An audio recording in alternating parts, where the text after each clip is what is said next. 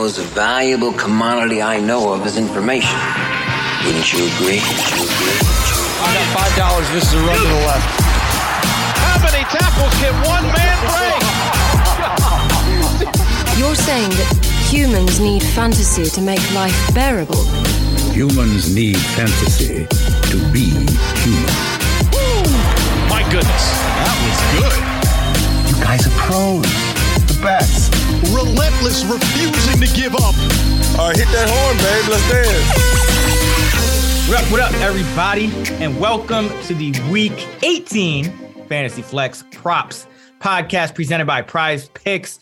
I am your host, Chris Raybon, uh, joined as always by my dude, Sean Koerner, the top 10 uh, most accurate analyst, Sean Koerner. Congratulations. Uh, for the first time in four years, you dusted me. Like, I think I had you, no, two years in a row, I beat you by one spot. And this time I just fell Oh. off. A little too aggressive uh, coming down the stretch, but you know, you win some, you lose some. But congratulations uh, in this amazing, in this like really difficult season too. Oh, It's really a, a great accomplishment, man. yeah, I appreciate it. Um, glad to be back in the top 10. I, I think it's been a couple of years since I've been there. So it's, it's good to remember that my projections can be good sometimes. Uh, and he, yeah, I agree. It was a really tough season. I mean, we're, every time we're doing this pod, we're wondering who's playing and all this stuff. So huge shout out to friend of the pod, Jeff Ratcliffe, who Yes. took it down this year. Uh, just a really incredible feat. It's so hard to win. Um, you know, th- this year there was like 173, 200 experts. Like, let me tell you, people, it's really hard to do good in this contest because everybody in it, um, we all respect and you know they they work hard. So just taking it down is just a massive accomplishment. So huge shout out to our boy Jeff uh, Ratcliffe. Yeah, congrats, Jeff. He's a he's a great dude. Like I I got Yeah. a chance to spend time with him at you know when used to go to those fantasy conferences. Um, haven't been to one in a couple of years, you know, due to COVID and whatnot. But um, yeah, great, great dude. Yep. Um, but yeah, congrats to you, congrats to him, congrats to everybody else that finished uh, you know, highly and where they wanted to. Um, for this pod, it, this is week 17. Uh, let me say again. For this pod, uh, we got a really great pod here. So week 18 is one of the best prop betting Yes. weeks, probably the best, I would say, of The the, best. year. Yeah, the best. So, and that's because there are player incentives and, and milestones and, and all these things. So, what we're gonna do is uh, we're gonna go through the normal pod. We're gonna have the you know the showdown breakdown for Sunday night. We're gonna have the our top ten, but at the end we'll spend some extra time uh, going through some other incentives that we are or and milestones that we're aware of um, that could impact the prop betting market that you can look out for um, if we didn't cover them in our top 10 so uh, be sure to stick around for that because i think it's going to be valuable uh, information here. There's just so many uh, moving parts and, and, and things that could happen that um, you know especially if you like overs too because this is you know it's the over week as well because guys are aiming for those incentives. So um, really really great prop betting week. So a lot to cover. Let's get into it with the showdown slate for sunday night. We got the chargers at the raiders a battle for the uh, what looks like a a playoff spot and, and looks like the sole playoff spot um, you know, between these two teams with Kansas City already in, Denver already eliminated. So, um, but I, I will say this, Sean, Stuckey put me onto a, a pretty hilarious uh, potential scenario. So, if the Colts lose, I believe that the Raiders and Chargers could both get in if they tie oh man. regardless of what happens at Pittsburgh, Baltimore. So like there could be a situation where if the Colts get upset, these teams could just kneel down for for 60 minutes. That's not going to happen. The, the Colts are just going to give Jonathan Taylor the ball until the game is sealed. Like, there's no way. Right. I mean, so, so, you know, clip this later when the Colts lose because Carson Wentz threw another left handed pick six or something. But uh, yeah, that, that would be hilarious, though. Like, the NFL would love that, I'm sure. But I, I just don't think there's any way the Colts falter here against the Jaguars. I mean, you've been watching as many Jaguar games as me, right? Like, Yeah, all of them. they are just awful. So, Yeah. um, yeah, I think they'll show up. I think they'll show up this week though. Like I don't think I, this is the week like, you know, kind of off topic but uh kind of on topic I guess cuz still betting is prop betting and all that, but like Yeah. the teams with nothing to play for tend to show up these th- like Yes. this week. So it's like Will the Colts cover their, what is it, 16, 15 and a half spread? Mm, Probably not. uh, you know, so, I, you know, it, it, could be tougher, but yeah, we'll talk about Taylor. But yeah, just just wanted to throw that out there that this could oh, be yeah. a, a, wonky game. But no, they both of these teams should be playing hard, uh, should be yep. for one playoff spot here. So uh, who do you like in the captain spot? Um, so you know the Chargers have all the options. You know Justin Herbert, Keenan Allen. Um, I think you know the sneaky play here would be Mike Williams. Um, you know he certainly has more touchdown upside than Keenan Allen. So one game slate like this, I think Mike Williams is probably uh, my captain play. Also, you know Austin Ekeler. This is a spot where they can lean on him heavily. It seems like they've been limiting uh, his his rush attempts all season. So this is a spot we could see 15 plus carries from him, and of course, you know his receiving usage. So I think Mike Williams and Austin Ekeler are the guys I'm going to key in on the Charger side, and also you know the Raiders they have two players I think um, are probably going to be under roster in the captain slot. The first is Josh Jacobs. You know this is essentially a playoff game if you know the Jaguars lose uh, to the Colts. So, um, you know, I could see them lean on Josh, Josh Jacobs heavily here. And, you know, the Chargers ranked dead last in run DVOA. So this is a great matchup for Jacobs. He's really the true workhorse back for the Raiders right now. He's had four plus catches in six of the past nine games. Uh, so there's no reason not to like Josh Jacobs here. So I think he could be seen in the captain slot. And we'll have to see what's up with Darren Waller. He could return here. Um, you know, even if he's not 100%, like he has you know, captain like upside. Um, so he could be under rostered here. So I'll be looking at uh, Darren Waller as well. Yeah, Waller's interesting. You know, he did come off the COVID list. Um, they're saying he's going to play and gut it out here. Uh, maybe he's used more as a decoy, so maybe that opens things up more for a guy like Renfrow again. Mm-hmm. Um, you know, we kind of have to see where where Waller's health is, is at. Yeah. You know, monitor the practice reports, but um, yeah, I like the Mike Williams call a lot because the Raiders play the most zone defense in the league, and Mike Williams averages 2.2 yards per route uh, against zone coverage. That's actually more than Keenan Allen, who's at 1.74, uh, according to Pro mm-hmm. Football mm-hmm. Focus. So Mike Williams in these kind of matchups cooks, and I like Herbert as well in this spot. I think this could be a monster Herbert game.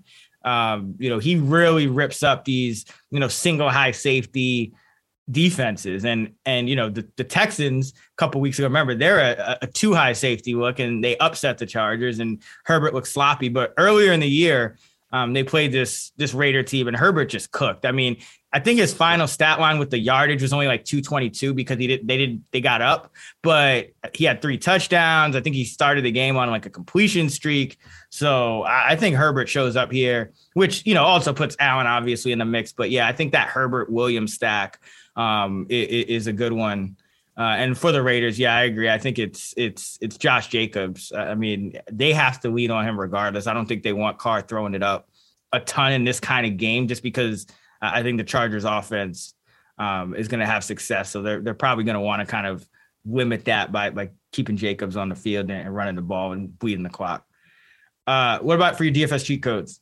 Yeah, so for the cheat codes, you know, it's going to be guys just slightly under the radar. So on the Charger side, uh, I'm still trying to figure out which one of these two I'll have more exposure to. But you know, a guy like Jalen Guyton or Josh Palmer, like either one of those guys can make a huge catch here uh, and break the slate. So I think those are the guys um, they'll be keying on. And like you said, Justin Herbert uh, tears up zone. I have like in my spreadsheet um, which guys excel better against man versus zone, and like all the Chargers are bright green. So that just tells me that it's really Justin Herbert uh, that tears it up. So you know, like Guyton, uh, he's certainly benefited in matchups like this. So I might have uh, more shares of Guyton, but either one of those receivers I think is in play.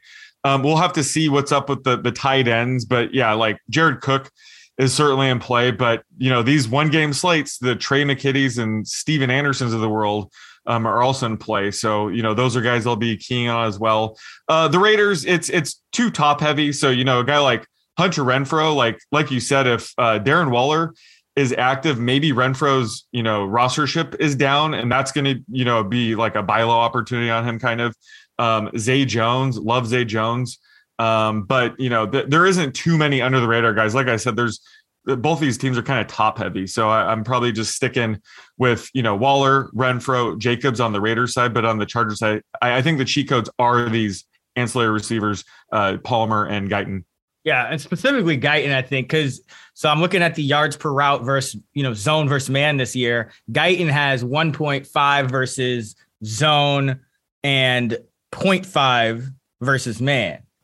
But Palmer, he has just a 0.98 versus zone, 1.8 versus man. So he's doubly good against man coverage. So it seems like Guyton, you know, is that guy that when they when they get those zone coverages, he's the guy that kind of steps up a little more. So um, of, of those two, I really like Guyton. And then yeah, Jared Cook. I think remember the first matchup, the Chargers also so used a tight end uh, a ton in that matchup. Yeah. I think I think like all I think they had three different tight ends catch a touchdown, if I'm not mistaken. Parham was one of them. Yeah, I believe Parham, Yeah. Anderson, and uh and, and Cook each caught touchdowns. Yeah. Let me double check that. But yeah, it was uh it was a big day for their tight ends. Let's see. They had yeah, Cook got one, Parham got one, and oh no, and Ekeler got one. So Anderson Oh. didn't get, one, but he, Anderson got a 34 yard catch. So Of yeah, course. the, the tight ends were were heavily involved in that game plan there. And uh, yeah, Allen only had 36 yards on on seven catches and 11 targets. Mike Williams only had one catch on a on a uh, four targets for 11 yards. I still like Williams, but yeah, it, it, it could be a tight end heavy game plan uh, for the Chargers in this one. So uh, like How that about- one, but about uh, DeSean Jackson? Like it, nothing stands out here. Obviously, he's always in play for a big touchdown, but it seems like the Chargers are more willing uh, to concede, you know, rushing yards to Josh Jacobs than they are allowing a deep ball to D- DeSean Jackson. Right? This isn't a good spot for him. I mean, if the Chargers defense looks like it had some of these last few weeks, True. yeah, maybe, but you know, they're they're kind of mid, they're 17th in deep pass DVOA, so it's not been, you know, really bad. It's it's been kind of average, um, not as good as they would like. Um, I would I don't mind Jackson because, like you said, there aren't many options on the Raiders. I think Zay Jones Yeah. will be very popular as that kind of cheapest option on the Raiders. So uh, Bryan Edwards, I mean, his snaps are down. You can't really trust him.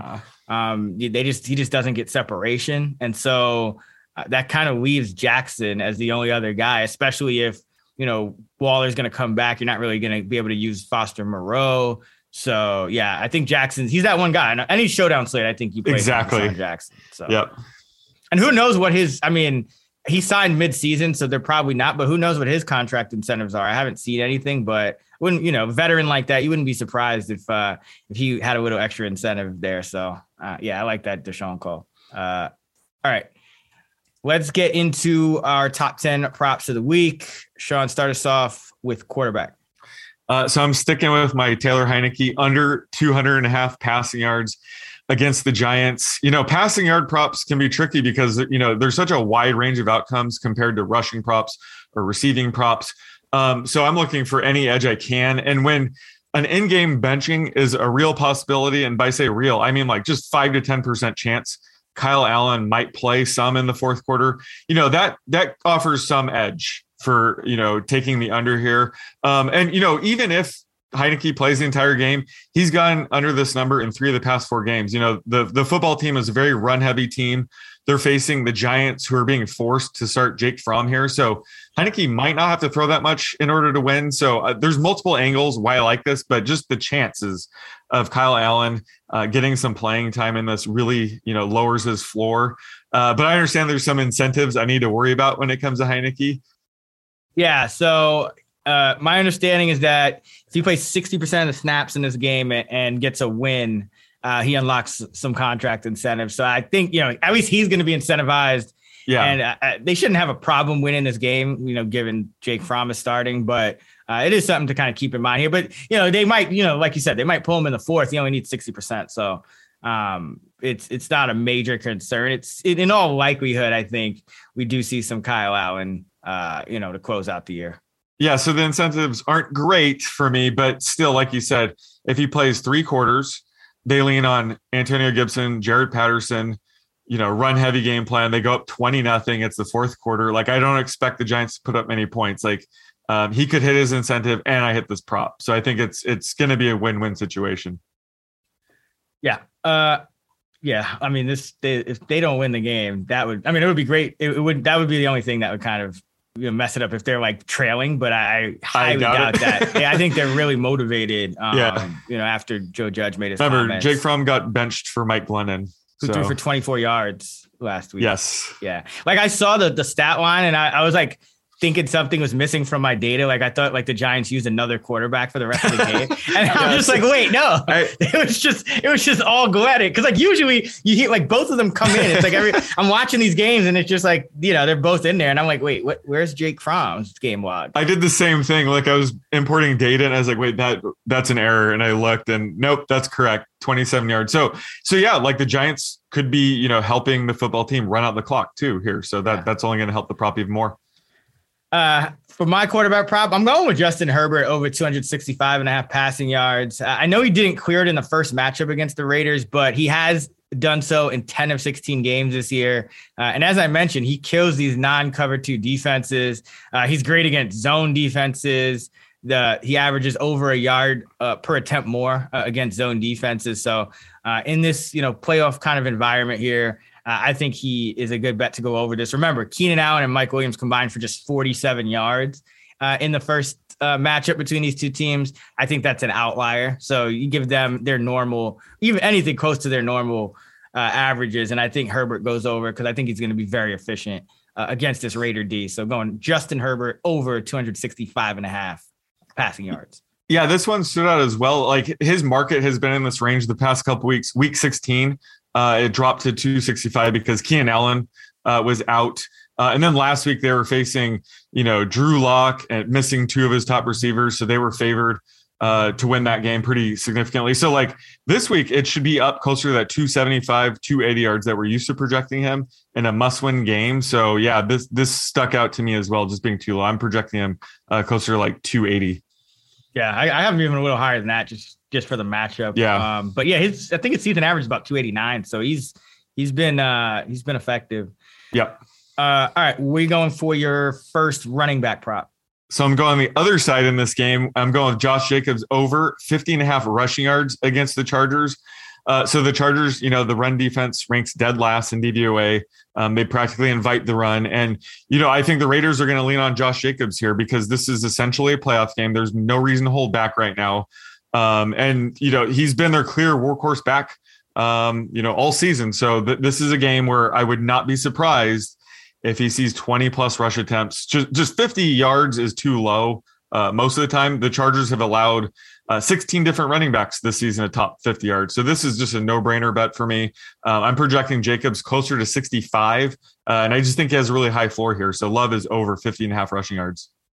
Yeah, I mean, running backs against the Chargers, you just it's kind of like an auto play at this point. Uh, the only thing that really hurt could hurt Jacobs is if they get down in the game quickly, which you know always a possibility. But even with that, I mean, then he'll probably just get some some easy like you know eight yard draw Yeah. play type situations Yeah. Because uh, you know they're they're not really playing the guys behind him too much anymore. They're giving him a lot of snaps nowadays with Drake out.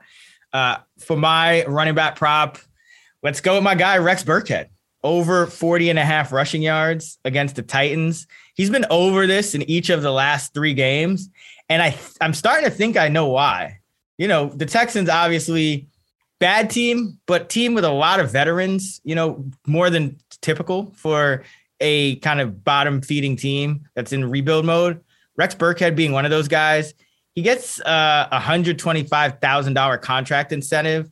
So Rex Burkhead needs 103 total yards to unlock a 125k contract incentive, and he's also just playing for his next contract, you know, in the week. So uh, I think it's no coincidence that he's gone over this number each of the last three games, despite this, you know, team obviously not a very good run blocking team.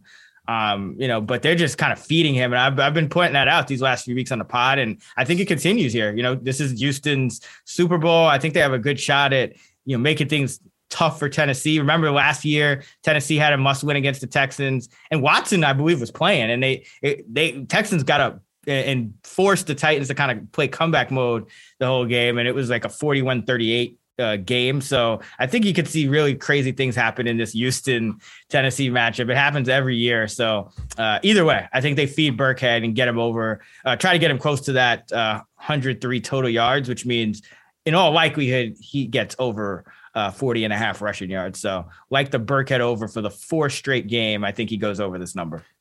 Yeah, so I mean, you've been the Burkhead whisperer for over a month now, it seems. So I'm not going to argue here. If he does hit this, you have to buy a Rex Burkhead jersey with your winnings. Right. Like you have to promise me that. You have to because you've been calling it. He's been tearing it up. So yeah, I'm not going to debate over 40 and a half rushing yards. Seems easy in this spot. Should be a lock for 15 plus carries, right? Like yeah, at this point, have to be he doesn't have to be that efficient to clear it. So yeah, very high floor.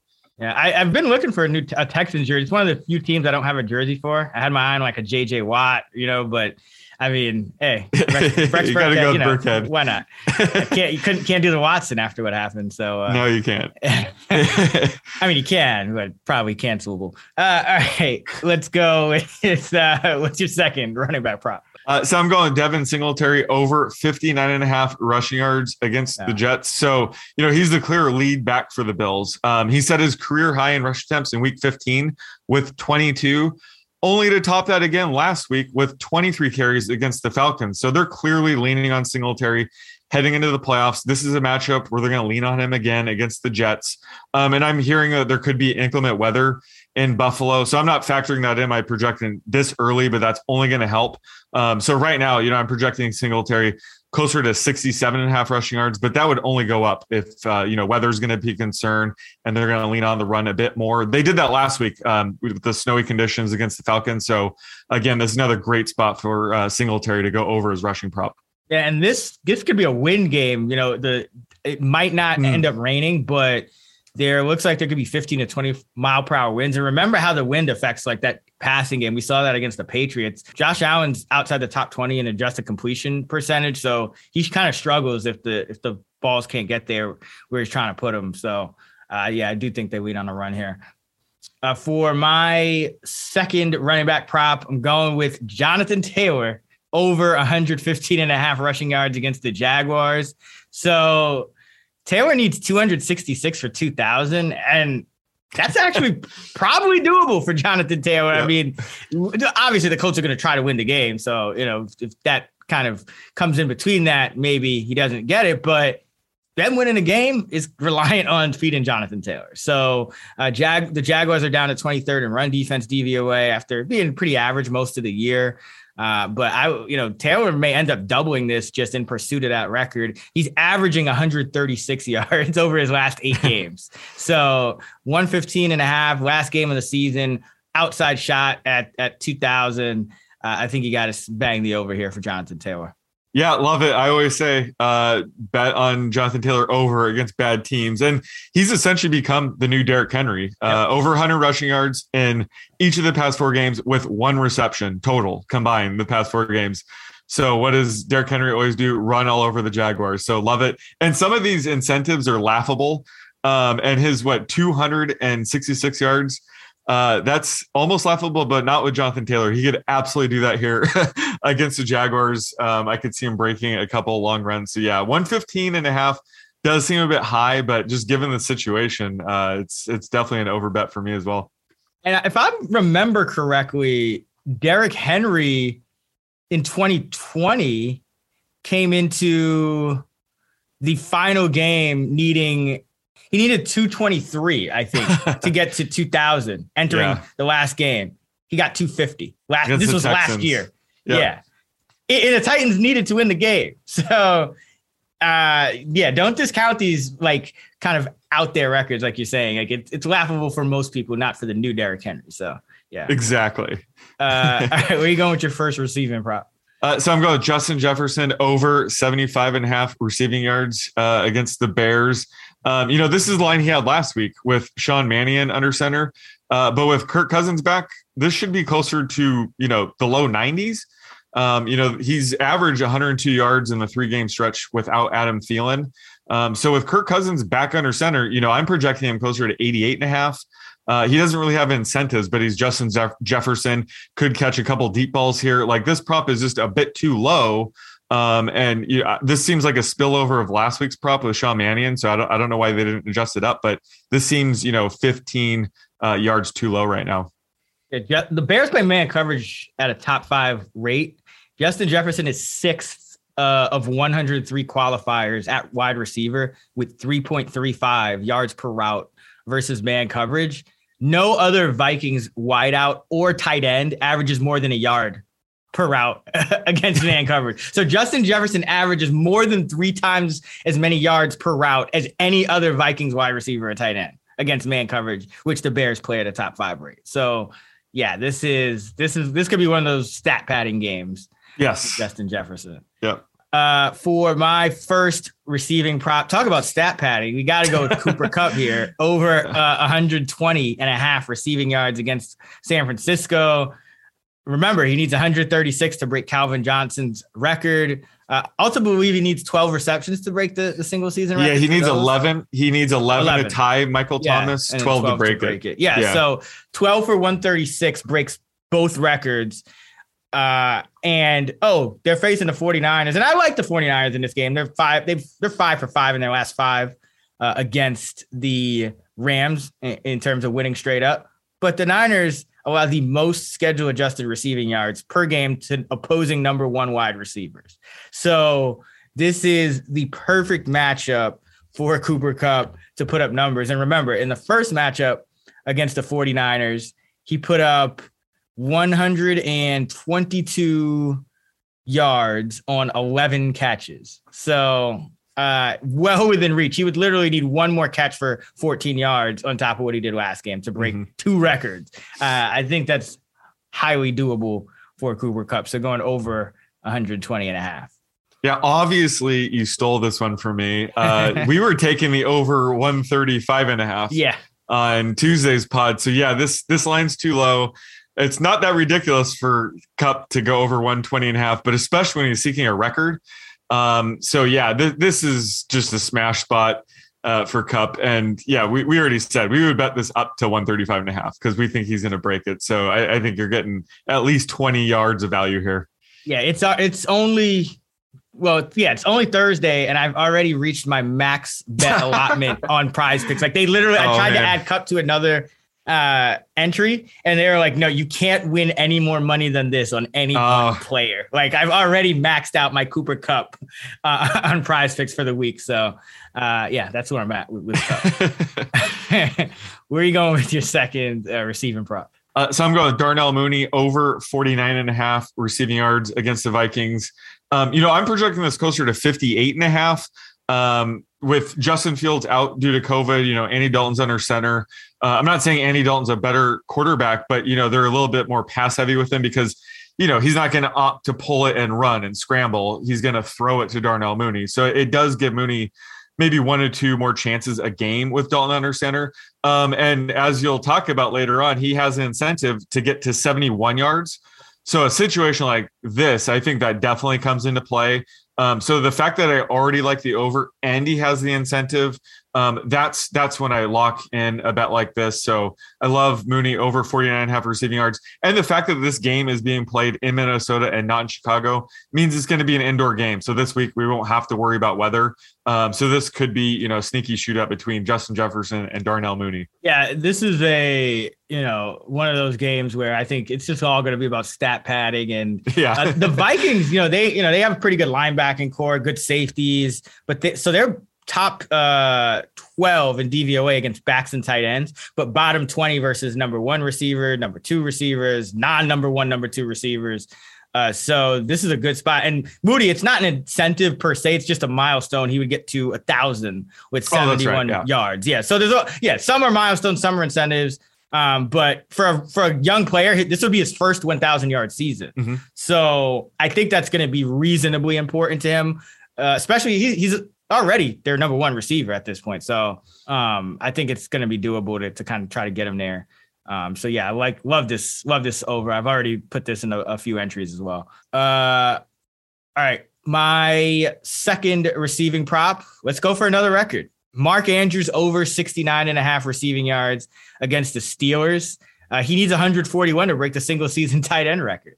So, you know, this game, you know, regardless of who wins, it might be moot in terms of playoff, uh, in terms of the playoffs if the Colts can win. So uh, I still think there's going to be a little bit of that element of kind of, you know, Ben's last game potentially. Andrews could get a record. I think you you might see some some loose some loose playing here between these two teams. So uh, like Andrews to go over this number. I mean, he's gone over it in last four games 115, 136, 125, 89. Uh, so I think he has a good shot to keep it going here. And when you look at the Pittsburgh Steelers, their weakest position uh, in terms of DVOA is the tight end position. They're 17th. You know, they're pretty solid across the board. The top 10 against top two receiver spots, but uh, their weakest position, the only position they are below average against, is the tight end position. So this sets up really well uh, for Mark Andrews there.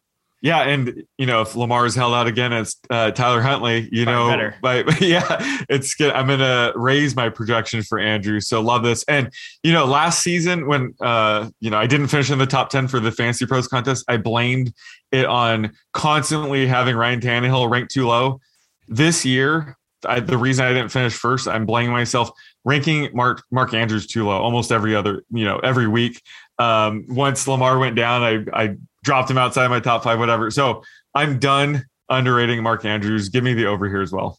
Uh, all right, that is going to do it for the props. And remember, stick around. We'll talk about some more incentives. But just to recap the props, Sean is going with Taylor Heinicke under 200 and a half passing yards. And you didn't say Tyler Heinicke all podcast. So congratulations on that. Yeah, that was I, obviously I know his name. First Whenever place, that happens, just, I have yeah. too many thoughts in my head. uh, Josh Jacobs over 50 and a half rushing yards against the Chargers. Devin Singletary over 59 and a half rushing yards against the Jets. Justin Jefferson over 75 and a half receiving yards against the Bears and Darnell Mooney over 49 and a half receiving yards against the Vikings. I'm going Justin Herbert over 265 and a half passing yards against the Raiders. Rex Burkhead, my guy, over 40 and a half rushing yards against the Titans. Jonathan Taylor over 115 and a half rushing yards against the Jags. Cooper Kupp over 120 and a half receiving yards against the Niners and Mark Andrews over 69 and a half receiving yards against Pittsburgh. Next up here on the Fantasy Flex is a segment we call Elite Entries, where Sean and I dive into the PrizePicks app and compare our player projections to the props to build some entries. Sean, what's your first PrizePicks Elite entry for today? Uh, so I'm going with Josh Jacobs over 50 and a half rushing yards against the Chargers. Uh, the Chargers ranked dead last in run defense DVOA. This is a great spot for Josh Jacobs. And this is essentially a playoff game, and it's a win and you're in kind of situation. So I think they're going to lean on Josh Jacobs heavily here. I would not be surprised if you see these 20 plus carries. Uh, so I'm projecting him for around 16, 17 rush attempts for 65 yards here. So I think this prop is about 15 yards too low. Uh, so give me the over 50 and a half rushing yards for Josh Jacobs. My first PrizePick elite entry for today, I'm going with Cooper Kupp over 120 and a half receiving yards against the San Francisco 49ers.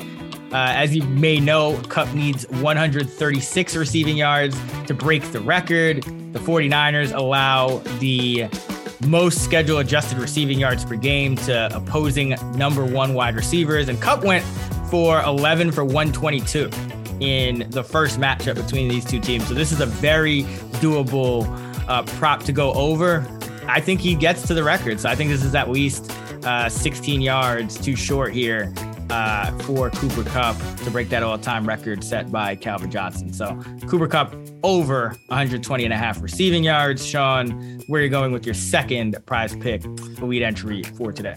So I'm going with Darnell Mooney over 49 and a half receiving yards against the Vikings. I'm projecting this closer to 58 and a half, and that's before even factoring in he has the incentive to hit 71 receiving yards to hit a thousand yards uh, which is a pretty big milestone for a receiver. This would be the first time he's done it in his career. Uh, so I think he tries to get there. Uh, Justin Fields has been ruled out with COVID. And when, when that typically happens, Andy Dalton does boost my uh, passing yard projection for the Bears. Not that he's a better quarterback, but you know he's going to scramble less, so we're going to see a couple more pass attempts. That only benefits Mooney. And this is an indoors game. This isn't in Chicago, or we're not going to have to like deal with the weather. So I think that helps him as well. So love the over 49 and a half receiving yards for Darnell. Darnell Mooney. My uh, second prize pick the lead entry for today, I'm going with Jonathan Taylor, over 115 and a half rushing yards against the Jaguars. He's averaging 136 over his last eight games. They are two, more than two touchdown favorites uh, against the Jaguars. And he has an outside shot at getting to 2,000 if he gets 266 rushing yards here. So I, I think that for various reasons, uh, he's going to have a very, very good chance at, at, clearing this number here. So Jonathan Taylor over 115 and a half rushing yards against the Jaguars. That is going to do it for our elite entry for today. As a recap, Sean's going with Josh Jacobs over 50 and a half rushing yards against the Chargers, and Darnell Mooney over 49 and a half receiving yards against the Vikings. I'm going with Cooper Kupp over 120 and a half receiving yards against the Niners, and Jonathan Taylor over 115 and a half rushing yards against the Jaguars. As a reminder, PrizePicks markets do move, so you want to get on the numbers quickly in order to lock in the best lines. If you haven't created a PrizePick account yet, check out the link in our episode description and they'll match your first deposit up to one $100 or visit prizepicks.com and use the promo code ACTION10. That's A C T I O N 10. All right, now back to the show. Uh, so before we get out of here, I just want to talk about some more incentives. Uh, you could kind of give me your opinion whether you think you know they'll get this if we if there's a way to attack it in the in the prop yeah, market. Yeah. So the first one that really stands out to me is Rob Gronkowski needs seven catches, 85 yards, and three touchdowns to reach uh, three different escalators. So I think the seven for 85 is almost in the bag. Like I think that's like a that's like his floor now, knowing that. uh, I think they might even try to get him to three touchdowns, but that's obviously a lot more difficult. But what do you think about seven catches or 85 yards for Gronk? Because that should be higher than whatever the books post. Yeah, exactly. I think seven catches for 85 is reasonable, and three seems unreasonable, but it is Gronk that we're talking about. Um, I just worry about the Buccaneers' ability to move the ball uh, to get him in scoring position. But yeah, this is a situation where I'd be buying into it, uh, especially his his receiving yard prop will probably be what around 50 again this week. Yeah. 50, um, so so I agree. I think that uh, a realistic projection would be closer to like 70 when you're factoring something like this in. It doesn't mean he's guaranteed to get it, but it's it's an incentive, right? So he's gonna try yeah. uh, to get there. So yeah, like I'll I'll be looking for his prop to be in the low to mid 50s, uh, and definitely uh, be taking the over here. And probably, I mean, I I think at any time touchdown's not a bad bet for him either. Like, yeah, might not yeah. get three, but you can bet Brady's going to try to get him at least start it off. You know, like if they yeah. get in the red zone, why not? That's a good point. Yeah, maybe he won't get three touchdowns, but they'll certainly be, you know, forcing it to more than they normally do. Um, so yeah, I'm gonna write that down. Gronk anytime touchdowns definitely in play. Uh, sticking in that same game, this one you can't do as much with because I think Evans, you know, his prop will usually be around this number or higher anyway, especially now with Brown gone. But he needs 54 receiving yards for his eighth straight 1,000 yard season. So I think that's kind of his floor in this game. So I mean, what do you think? Do you think? I mean, if they post the line, what it would be probably closer to like 65 anyway, right? Forever. Yeah, I don't. I don't know if you can do anything with this, especially if you're already um, betting on Gronk's overs. You yeah. probably don't want to invest in this one as well, because I agree. This is sort of in line with what we'd expect anyway. So I, w- I would be just more willing to just go with the Gronk prop because that is that is certainly extending what we're normally projecting from. That's that's kind of what we're looking for uh, for this week 18 kind of prop betting. Uh, okay, here's an interesting one. AJ Green needs 10 catches and 75 yards uh, to hit two different escalators. Um, he has kind of escalating things. He's already hit a bunch for, you know, six, seven, and 800 yards. Now he's at 825. So he gets another escalator for the 900 um, and, you know, 50, 60, 70, 80 catches as well. So he's at 50, not going to get, you know, to 70, but 60, 10 catches. I mean, it's not the craziest thing. So, they're facing the Seahawks. The Seahawks are the second most zone heavy team yep. in the league. And AJ Green, among the receivers that the Cardinals will have active, AJ Green leads all Cardinal active pass catchers with 2.32 yards per route against zone coverage. So this is an AJ Green type of game. I mean, 10 for 75. I, probably, you know, his reception prop will what be like three and a half, and his yardage prop will be in the 40s. Yeah, his reception prop will probably be like four and a half, but the under, you know, might be like minus 140 or something like that. So, yeah, um, yeah I, I, would look at the uh, reception prop and yeah, 75 yards. That's certainly doable. Like you said, this is a great spot for him regardless. Um, so his receiving yard prop would probably be in the 50s. Right. So yeah, this is definitely one that I'm buying in on. Like I'm totally behind this because of the matchup. I'm probably already projecting him over anyway. And he has this sort of incentive. So yeah, this is one I'm going to be on as well. Uh, and then so Kyle Pitts now he's banged up, might not Yeah. play, but 59 yards for the rookie tight end record. If he plays, his prop might be in this range. Um, do you risk it with if he suits up and he's not? You know, we know he's probably not 100. percent Uh, yeah, I think the only reason they would suit him up is to go for this, right? Uh, Yeah, he did look like he pulled his hammy pretty bad. They have to start playing for 2022, but um, if he injures his hammy even more, he'll probably be fine for the start next season. So if if he's active, I will be uh, taking the over on this as well. This is a pretty significant uh, prop, and we were talking about this before the season. Like, in order for him to hit his ADP, he essentially has to break the rookie record uh, for tight end, and he might do it. So yeah, th- this is a significant one. And if he is active, I probably will be taking his over here.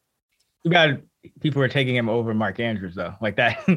that kind of you know. Oh, that's yeah. why that's why no one's really happy with Kyle Pitts. He- you know, it's like what one touchdown, One touchdown. That's Yeah, the killer. Um, so yeah, it, it- you know, the numbers look good, but I, I know it was probably a frustrating season for a lot of people. Yeah. Um, that took him, uh, me included. I had him, I had him in some spots, you know, once his ADP started to drop a little bit. Um, Ja'Marr Chase, 45 receiving yards for the rookie receiving record. Now, this is interesting because it almost seems like you could go the reverse because Chase's receiving props usually, I mean, especially after last week, uh, and and you know you do have Kyle Allen, so maybe it's lower. But I mean, I would imagine Chase's prop is like maybe 20 yards higher than this. Do they just play him to get the record? And then like, do you take a chance on the under here? Do you still go over? Do you do nothing with it? This is one I'm probably not going to touch. There, there might not be a prop for him, Yeah, uh, if I'm true. being honest, because uh, looks like Burrow's going to miss. Mixon's out. Uh, the Bengals really have no reason to send him out there. I, I right now I'm projecting the Bengals to play their starters, you know, like Higgins, Chase, and Boyd for just like a quarter, maybe, uh, which is enough time for Chase to get this number. So um, I think he still could get it in just a quarter, but I, I just don't think books will offer a prop for this. Yeah. Oh, he's Uh, it- getting but- it. If he plays, he's getting it. Like they're Oh, giving yeah, him those 45. They're getting him like- those 45 yards. But like if books offer like a, I, I just don't think they're going to offer a prop. Yeah. Is what I'm getting at. But I can't imagine they're going to float like a 75 out there or something. I, I would go the under. Um, but I, I think there's going to be no prop for him, and he barely goes over. Essentially, Yeah. when he goes over this prop, that's when they'll just pull him from the game. Like that's Absolutely. that's how this is going to get handled. Uh, okay, a couple other ones. So DK Metcalf needs 91 yards for his second straight 1,000 yard season. He's been kind of frustrated, a little squeaky wheel. So I think they get him this. He was limited in practice Wednesday with a foot injury, but I mean, if you're limited, I, I mean, I think he'll be fine for Sunday. So I mean, 91 yards, that's going to be higher than the books post Mhm. for him, almost certainly. Uh, I like this one. Yeah, yeah, this is a good one too. It's it would be over, you know, either an over or a pass for me.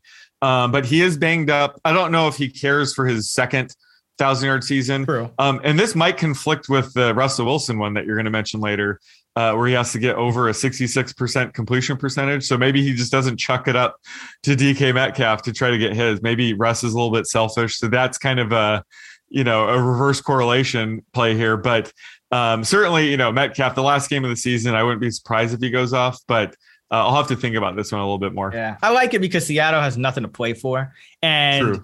we've seen Metcalf kind of been forced the ball in the past when he's you know kind of unhappy. And, so, like, I think a thousand yards, he's already got what twelve touchdowns. I think that looks a lot better than like nine hundred eighty. you know what I mean? Like, I, I think Yeah. it's, I think they're gonna want to go to him in this spot. Uh, and the matchup is actually good. He lines up on the left side. The Cardinals are a top three pass defense in DVOA, but they're 22nd on passes to the offensive left. So this is kind of it's kind of tailor made for Metcalf to to I- go off here. I agree. And you said something really important. You said this game doesn't mean anything. That's Yeah. that's when I factor these in a little Yeah. bit more. If it was like the the Chargers Raider game, which Yeah. is essentially a playoff game, if Mike Williams needed 98 yards or something, I almost wouldn't factor that in because No. just he's gonna have to get the 98 yards within the game plan that they put together to win the game. Whereas like you said, the the Seahawks have nothing to play for. So if they just ball out to get DK a thousand yards, that that could absolutely happen. So uh, these games where it's meaningless, but there's incentives, that's when I factor them in even more. Yeah, like I mean, I think it's you know, it's like for example, Kupp. I think the reason he's just got a great matchup and could like he's like so close to doing it with his median Yeah. anyway that I like it. And Yeah. then Gronk, I think just because he's Brady's guy, and they really, I mean, yeah, they're they're playing for something, but you know, Brady can kind of do that for these guys. So like, Yeah. it it kind of goes by case by case. But I agree. I think this is the optimal scenario. It's just like they're completely out of it. He's got a, a perfectly within reach. Um, you know, milestone or incentive or whatever it is, and, and I think that's where you get it. So yeah, Mooney and Metcalf's really stand out amongst those guys that aren't you know non Cooper Kupp, Yeah. non Taylor. Uh, George Kittle needs a hundred for a thousand. That's one where it's the opposite. It's like that might be hard to do. You know, with the Niners trying to win the game. So I mean, that's I mean, I don't think he cares. I mean, he's had with Trey Lance under center too. Right, right. So that hurts. um, yeah, I don't think Kittle is is in play here. Uh, who else? Although that line, that line a few weeks ago, uh, would have been close. Uh, what was it? Week uh, ten to twelve. He yeah, clips 100 yards three games in a row. But again, that was with Jimmy G, healthy Jimmy G under center. Uh, but yeah, just this spot. This is this isn't a prop that I think I'm going to be touching. Yeah, I mean, and Garoppolo's back at practice. He says it's just a pain tolerance thing, so he may Yeah. go. Um, if he does, that's big because uh, the Rams play the second most zone, I believe it is, and uh, Kittle leads all tight ends in yards per out against zone coverage.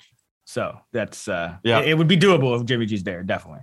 Uh, already mentioned Burkhead and Taylor at running back. So yeah, uh, quarterback, and these are tough. I mean, I don't really think you can do much with with quarterback um, prop just because they're usually so efficient in terms of the market anyway. But Russell Wilson uh, gets an incentive if he finishes with a 66% completion rate. So he's a little below that now.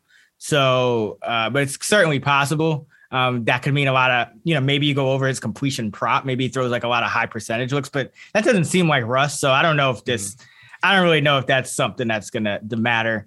Um, Aaron Rodgers, if he finishes top three in completion rate, but so that means he may actually play. If he goes eight for eight and Kyler doesn't improve, he would he could jump Kyler.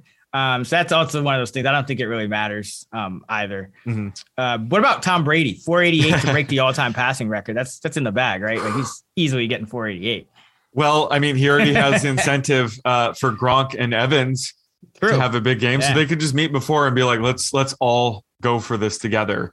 Uh, so I wouldn't put it past Brady. It'd be nice if he had Antonio Brown to help him out with this, um, but yeah, it's Tom Brady. If you don't think he's thinking about this, you're crazy. So I think he'll give it a shot. It's not not the greatest matchup um, to to have to get nearly 500 yards, but I don't know. Maybe last week he was trying to set up, you know, like a chance this week. He had 410 yards against the Jets. They had that trailing game script almost the entire game, the crazy game. Uh, so yeah, he might give it a shot. So I, I think his his passing yard prop will be in play. It should be close to like what 290. Yeah, that's an over. You got to. Yeah, I would. Yeah, he might not get this, but I, I think he will, will go over whatever the the passing prop is because he'll give it a shot. and they might just come out passing every play because remember their Yeah. backfield is a little. I mean, Vaughn is going to play. It looks like, but you know, Jones is bang. Jones is out. Looks like, and Fournette's been out. So it's not like And- you just want to kind of overuse Ke'Shawn Vaughn here just in case. You know, you don't want to have you don't have the buy, so it's not like you're um you're you're going to be able to to have that extra week there. So you don't want to come into the the the first week with like all three running backs potentially out. So yeah, Yeah, get Le'Veon Bell involved here uh, in the passing game. You know, they're using him in like the Gio Bernard role. So yeah, I could see just them abandoning the run out the gate, especially if, if Ronald Jones is out. Like you know, definitely Yeah. has a shot to to clear this. Yeah, so that's uh yeah, that's about it. Um I'll you know there's nothing not much you can do with these. Maybe some sites you may have sacks, Mm. but Chris Jones needs a sack for for 10 for an incentive. Jadeveon needs two sacks to reach an incentive. Uh, Haason Reddick needs two. Calais Campbell would need four and a half. That's not going to happen. Marcus Golden needs two. Preston Smith, one, three, and five. Uh, unlock escalators in terms of sacks for him. Dante Fowler, a half a sack, two and a half uh, uh, would also unlock uncent- incentive. So, I mean, maybe if you want to bet the overs on the team sack totals in these, or Yeah. some sites, I think PrizePicks does post, if I'm not mistaken, maybe a sack or two. Well, they have Um, like um like defense like fantasy points. Yeah, yeah. things like that. That you know, with these players trying extra hard to get sacks can only help. Yeah. Um, and T.J. Watt, he's one and a half sacks away from breaking Strahan single season record. So that's another one, but that that might be more well known. Uh, where these these under the radar ones, you'd be surprised how much like books don't don't really factor that in. So there's probably more of an edge, yeah, attacking these where where you can. Right. So yeah, and it's you know also notable if you're playing DFS, you know maybe that kind of tiebreaker if you're deciding between some defenses, you know maybe a defense you wouldn't normally Yeah. look at. You know the Cardinals have you know have a, a guy or two. The you know the Browns. I mean that game is going to be a shit show anyway. But if Clowney's going for like two sacks, that could be interesting if he if he suits up. Yeah. Uh, so yeah, that's gonna do it for our week 18 props pod. Ran a little long because we just, you know, it's great. This is props week essentially uh in, in the betting market. So wanted to make sure to uh, cover everything. Uh obviously check out our content at actionnetwork.com uh, and fantasylabs.com. Follow us in the Action Network app. Uh, Sean's at, at the underscore odds maker. I'm at at Chris Raybon. Uh, you can follow our prop bets as, as we bet them. You can track your own. Our Twitter handles are also the same, so be sure to follow us there as well. And uh, be sure to leave us a five star review on Apple or Spotify. Uh, oh, and one more thing. Uh, so we don't have any more Monday pods because there's no more Monday Night Football, uh, no more waivers. So we'll be back with the main slate pod, you know, for the start of the playoffs, and then we'll still do the props episode on Friday. So no Monday pod this week, but uh, still doing the other two episodes uh, as usual. So until next time, let's get this money.